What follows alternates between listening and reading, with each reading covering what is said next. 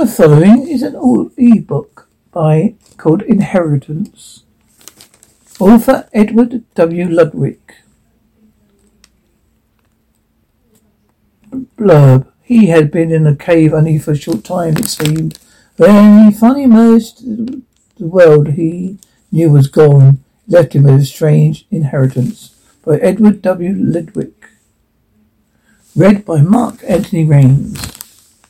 It shone as pinpoint as a silver far away in the midnight blackness of the cave. It shone as a tiny island of life in the sea of death. It shone as a symbol of his mercy. Martin stood swaying, staring wide-eyed at a wonderful light, letting his image sink deep into his vision. His eyes lidded as consciousness faded for an instant and opened. We almost made it, he. We almost made it, Sandy. You and me and the pup. His hands passed suddenly over the puppy, a soft, hairy ball. Living warmth cradled his arm, and from out the darkness his feet came a feeble bark. Martin choked on the ancient trail still air. He can't stop now, Sandy wheezed. We're almost there, almost at the entrance. He shuffled forward over the cold, flowing floor, the cave, the thick, dead air, a solid thing, a wall that pressed him back, back, back. The lake grew larger, extending like a balloon, and suddenly there was a scritching of dog paws over stone and Joyce frantic barking. That's right, Sandy, go ahead, breathe that air, that fresh air. Martin staggered at once, his lean, tall body thundering against a sharp rock and the side of the cave. A draft of air grew cool and fresh into his face. The strength returned to him. Abruptly, he was at the source of the light of cave entrance at hole, oh, hole barely large enough for him to squeeze through. A blinding light of the day fell upon him like a gigantic crushing sea wave. He closed his aching eyes and fell the side of the rock, scrawled, pale, sucking the clean, sweet air deep into his lungs. At length he set out, holding the pup in his arms. Two days in that hole of hell, he murmured. It's all your fault. A month old. You have to stop exploring caves. He cocked his head. Still, I guess it's partly my fault. After all, I got lost too. Sandy, a black and white fox terrier, barked impatiently. Okay, Sandy. Okay, we'll go home. Suddenly, Martin rose. His mind was clear now. His fogginess washed away by the cool morning air. It was only hunger, that great gnawing hunger, the thirst that made his throat and mouth seem as dry as a ancient parchment. He stood overlooking the valley below. It was green fields and little groves of trees. Realization came to him. Well, it was not, wasn't so bad after all. Up to this moment, he almost hated the world, its wars, its threats of mass destruction, its very warnings of atomic dust and plagues could wipe out humanity within an hour. He, he most certainly hated the cities with their burbling, rumbling, automobile monsters with their mad rushing, their greedy, frantic, senseless, superficial living, without really not living at all. That is why he has chosen to live in the hill country in the outskirts of the village, raiding his few vegetables and making a trip every few days to the village door to purchase other necessaries with his pension check from World War Two. But now he realized it was good to be alive, to be part of the green, green things of earth. Sandy barked again. Okay, okay, Sandy, we'll go. But Sandy came sliding up to him now. Tail between his legs, his barking faded to a low, shrill whimper. Sandy, what's the matter? What's wrong? Even the whimpering ceased. And there was silence. Martin stared at the dog, not understanding. To him came a feeling Something was wrong. A nameless fear rose around him, within him. The cause of that fear was intangible. Look, looked just below the surface of con- consciousness. He took the fear, crushed it, pushed it back into the caverns of his mind that held only forgotten things. Nothing wrong, he declared boldly. We're just tired and hungry, that's all. He strode upon the quiet hillside towards the broad highway and stretched across the valley. He sang, we're happy, so happy. Don't want to reach a st- star. We're happy, always happy, just the way we are. Strange about that, about that tune, he thought. He hated pop music, but a regrettable moment of optimism. He once purchased a second-hand battery video of the three-day sanitation with toothpaste and soap commercials. He could consigned the monstrosity to a remote corner of the, of the woods of that of that tune tune. All dubious products of civilization, all and somehow stuck into his memory. Suddenly he stopped singing as if some inexplicable pressure seized in his throat, stopping the flow of his words.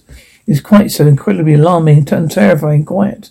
Just ahead of him was the highway, its grey, smooth ribbon clearly visible through the thin wall of elms, but there was no swish, swish of speeding cars. There was no bird twitterings, no insect hummings, and no skitterings of squirrels at the bases of trees, and no droning grower planes. There was only silence. He broke into the highway, for which was dotted with cars, and the cars were motionless. Some were, were, were, were crushed, charred wrecks Beside the road, some had collided in the centre of the road. There come an ugly mountain of twisted metal. Others are simply part. but all were motionless. Come on, Sandy. Something's happened. Sandy wouldn't come. He arched his trembling little body across Martin's leg. Whimpering, Martin picked him up. Sandy one arm, a drowsy-eyed pup the other. He walked to the nearest car, which appeared undamaged. There were three occupants, a man, a woman, a girl child. They were sleeping. No wounds, no discolorations. Well, their flesh. On their flesh, but their flesh was cold and cold. With no heartbeats, they were dead. We don't want to go home yet, Martin said softly. We'll go to the village. He walked. He walked past a hundred and thousand silent cars and with silent occupants past green meadows and were dotted with silent and cattle and sheep and horses. There was a fear, fear within him now, but even greater was a fear, was a numbness, like a sleep-inducing drug, a dulled mind and vision and hearing. He walked stiffly, automatically. He was afraid to bring the reason for thought and reason could bring only madness. At the village, We'll find out what happened, he mumbled. At the village, he found out nothing because there was two. He too was only a silence, a white, still people.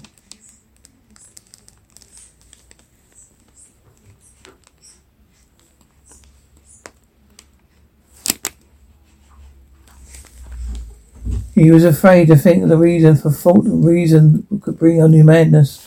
The village he found out what happened, he mumbled. The village he found out nothing, because there too was only a silence of white, still people. Perhaps in his city, he murmured. Yes, the city.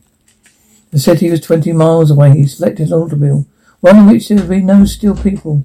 It had been a long time since he'd driven, nearly ten years. Those are the few moments as fumbling of resemblance came easily. With Sandy, the pup on the front seat behind him. He drove. The city was as an ancient skull. There's no life, no reminder of life.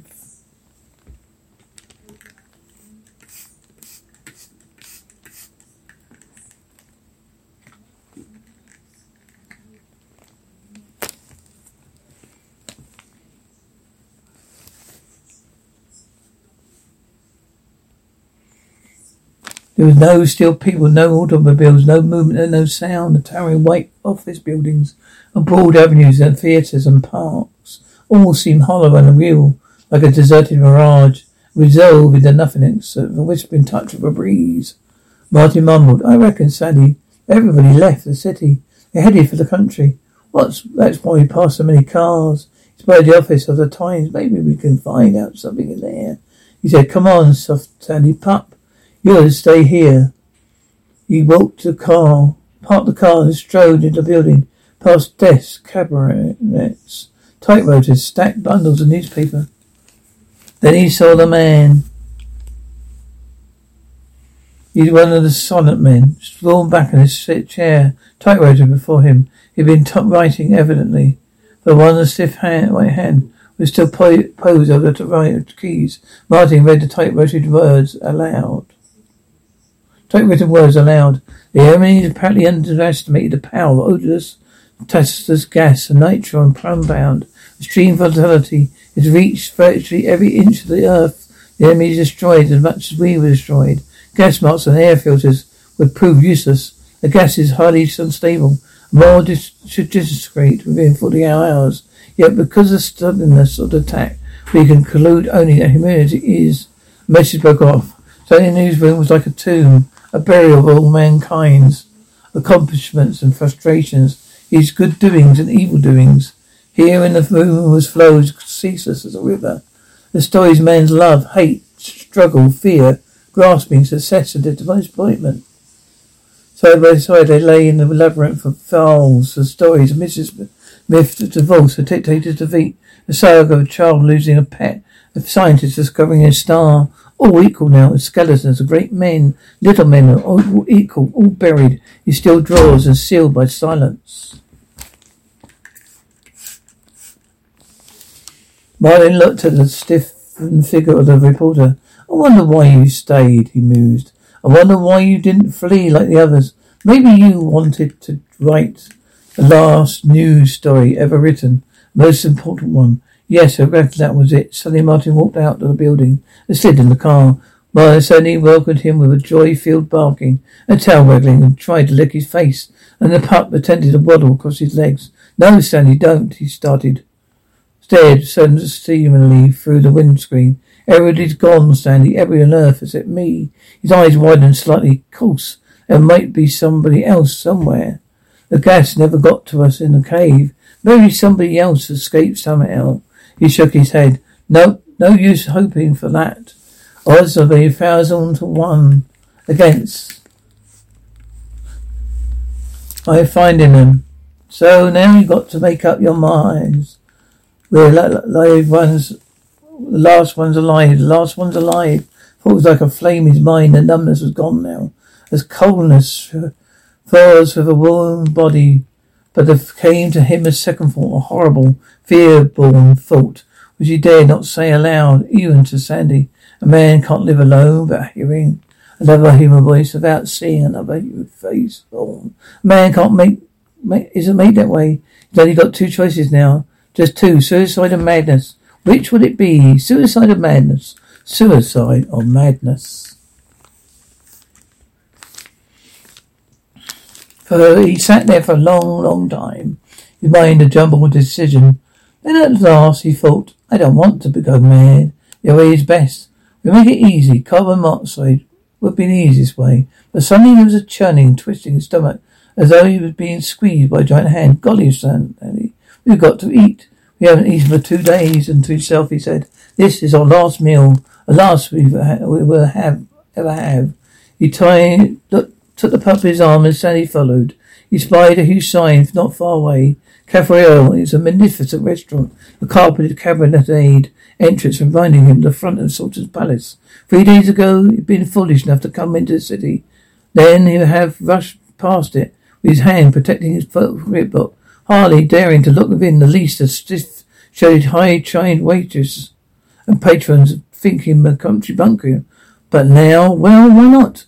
He ambled through the vast built dining hall, with its multitude of white cloth tables, potted palms, its monolithic chrome bar, chrome bar, the wall walls are decorated with solid, soft-hued, multicolored murals depicting the ways of first civilization. First the pioneers, the cowboys, and a factory scene, a war scene, and finally a group of spacemen entering a moon-bound rocket. Martin's thoughts made a wheezing sound of admiration. What a place, huh, Sandy? We should have gone here a long time ago. Then he spied a jukebox. There, one of them music machines. His all lit up. You reckon the power's still on, Martin? They'd always wanted to play a jukebox, but nickels back home was scarce. He pursed his lip. Why not, Sandy? Nickels don't mean much now. If this is going to be our last meal, you might as well enjoy it. He said a quarter after a few moments of pushing his this and that button. Music played. It was Song of the Stars. A latest hit, vibrant, full, rhythmic, but not all not at all like his screeching from the second-hand video he once owned once. then he listened, he strode to the bar. Not that he was a drinking man. He occasionally had a cold beer on a Saturday evening. That's all. But now there's a dozen array of bottles glittering for him. No one will miss it now, he told Sandy. He poured himself three fingers of scotch and downed it firstly. Ah, been a long time since I did anything like that. Now see what's in the kitchen. Electricity and uh, still on. Refrigerator humming. And the mountains glaze wandered praisingly over red, juicy tea steaks. Overdressed chickens, turkeys, rabbits, hams. Reckon we're too not too hungry to wait for chicken. He dawned. Guess uh, T-bones would be nice for last meal. How many, Sandy? Sandy barked. Dinner was almost ready. Fried T-bone, mashed potatoes, and dark gravy caviar. Some kind of soup with a fishy taste. Apple pie with uh, strawberry ice cream. Chocolate cake with vanilla ice cream. Maple nut, tutti frutti, fruit ice cream, pineapple ice cream, and coffee. Mother settled back and puffed on his 50C cigar. You know, Sandy, it was always be, it wouldn't always be like this. A couple of weeks there wouldn't be any more powder. Food would spoil. There were only, and there'd be only canned stuff. He found thoughtfully. Perhaps we've been wrong. Perhaps silver way was not the best way. You gotta make a few pleasures. Have a few pleasures the next day or two. If madness didn't come, madness did start to come, well,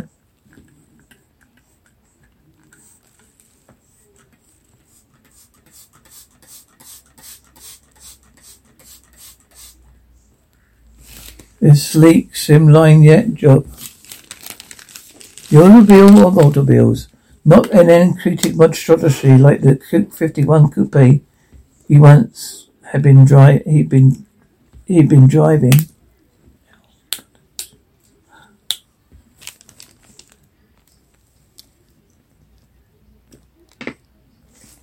He stared through the windows of teardrop lines, a broad transparent top the shiny chrome and gold. We should be thinking about such things, Sandy. We should be thinking about all those people. Those poor people died. All the men and women and children. Vincent's grief welled up within him. A cold, almost sickening grief. But abruptly it came to an imperial, personal, remote kind of grief. It's like a Fourth of July rocket shooting out a blinding tail of crimson, then bursting, its body crumbling into a thousand pieces. A thousand tiny sparks falling and fading and dying. They all they knew it was coming, didn't they, Sandy? They didn't very, didn't try very hard to stop it. He looked again at the car. Reckon it won't be go any uh, harm to see how it runs. Know, if we're going mad, we might as well enjoy ourselves first.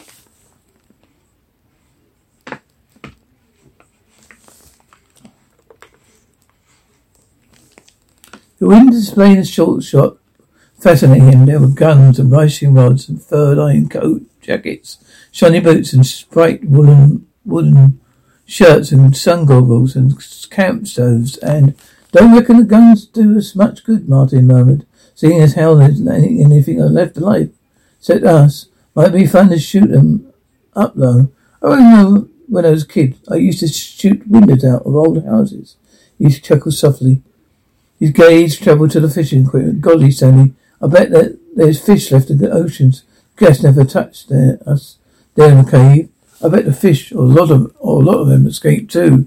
He glanced disapprovingly at his thin, faded shirt, dirty khaki trousers, and worn, scuffled shoes, and clean, as clean, bright woolen clothes in the window would be nice, very nice on cool nights. Might even have a dog clothes in there, he said. Maybe a dog sweater. Uh, uh, uh.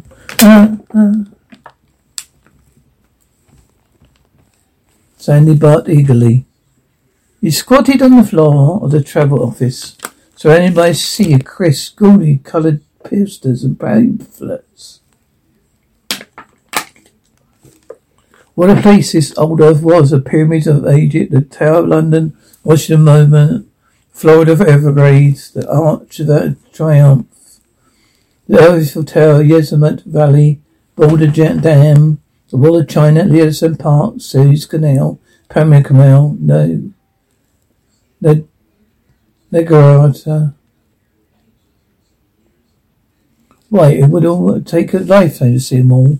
You know, Sandy, If a man doesn't go mad from being alone, you can see a lot of things. You travel anywhere in the continent, continent in your car. Anything wrong, you get, could get parts of other cars, or get gas out of the other tanks. There's plenty of canned food everywhere. Now, at least a lifetime, a dozen lifetimes. Why, you could walk right into Washington, right into the White House, see the president lived. Go to Hollywood and see how they used to make pictures. Oh, go to them telescope places. Look at the stars. Of course, there'd be bodies almost everywhere. A year or so, they'd be gone. All set of bones, which would never hurt anybody. Nobody. He scratched his neck thoughtfully. Why would you, would you have to stay on this continent even?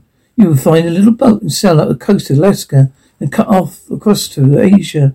It's only 50 miles, they say. But you could go down to China, India, and Africa. Europe. Why a man could go any place in the world alone. Suddenly became, began to lick his face. The pup released a nervous, eager bark. It more like a yip yip than a bark.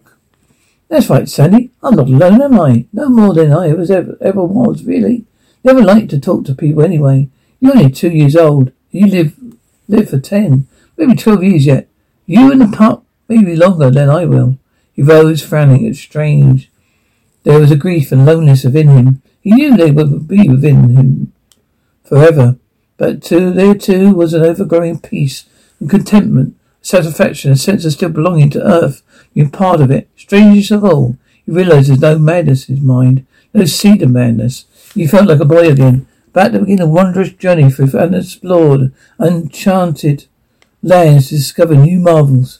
He just left the travel office, Sandy and a pup, barking, clamoring at his heels.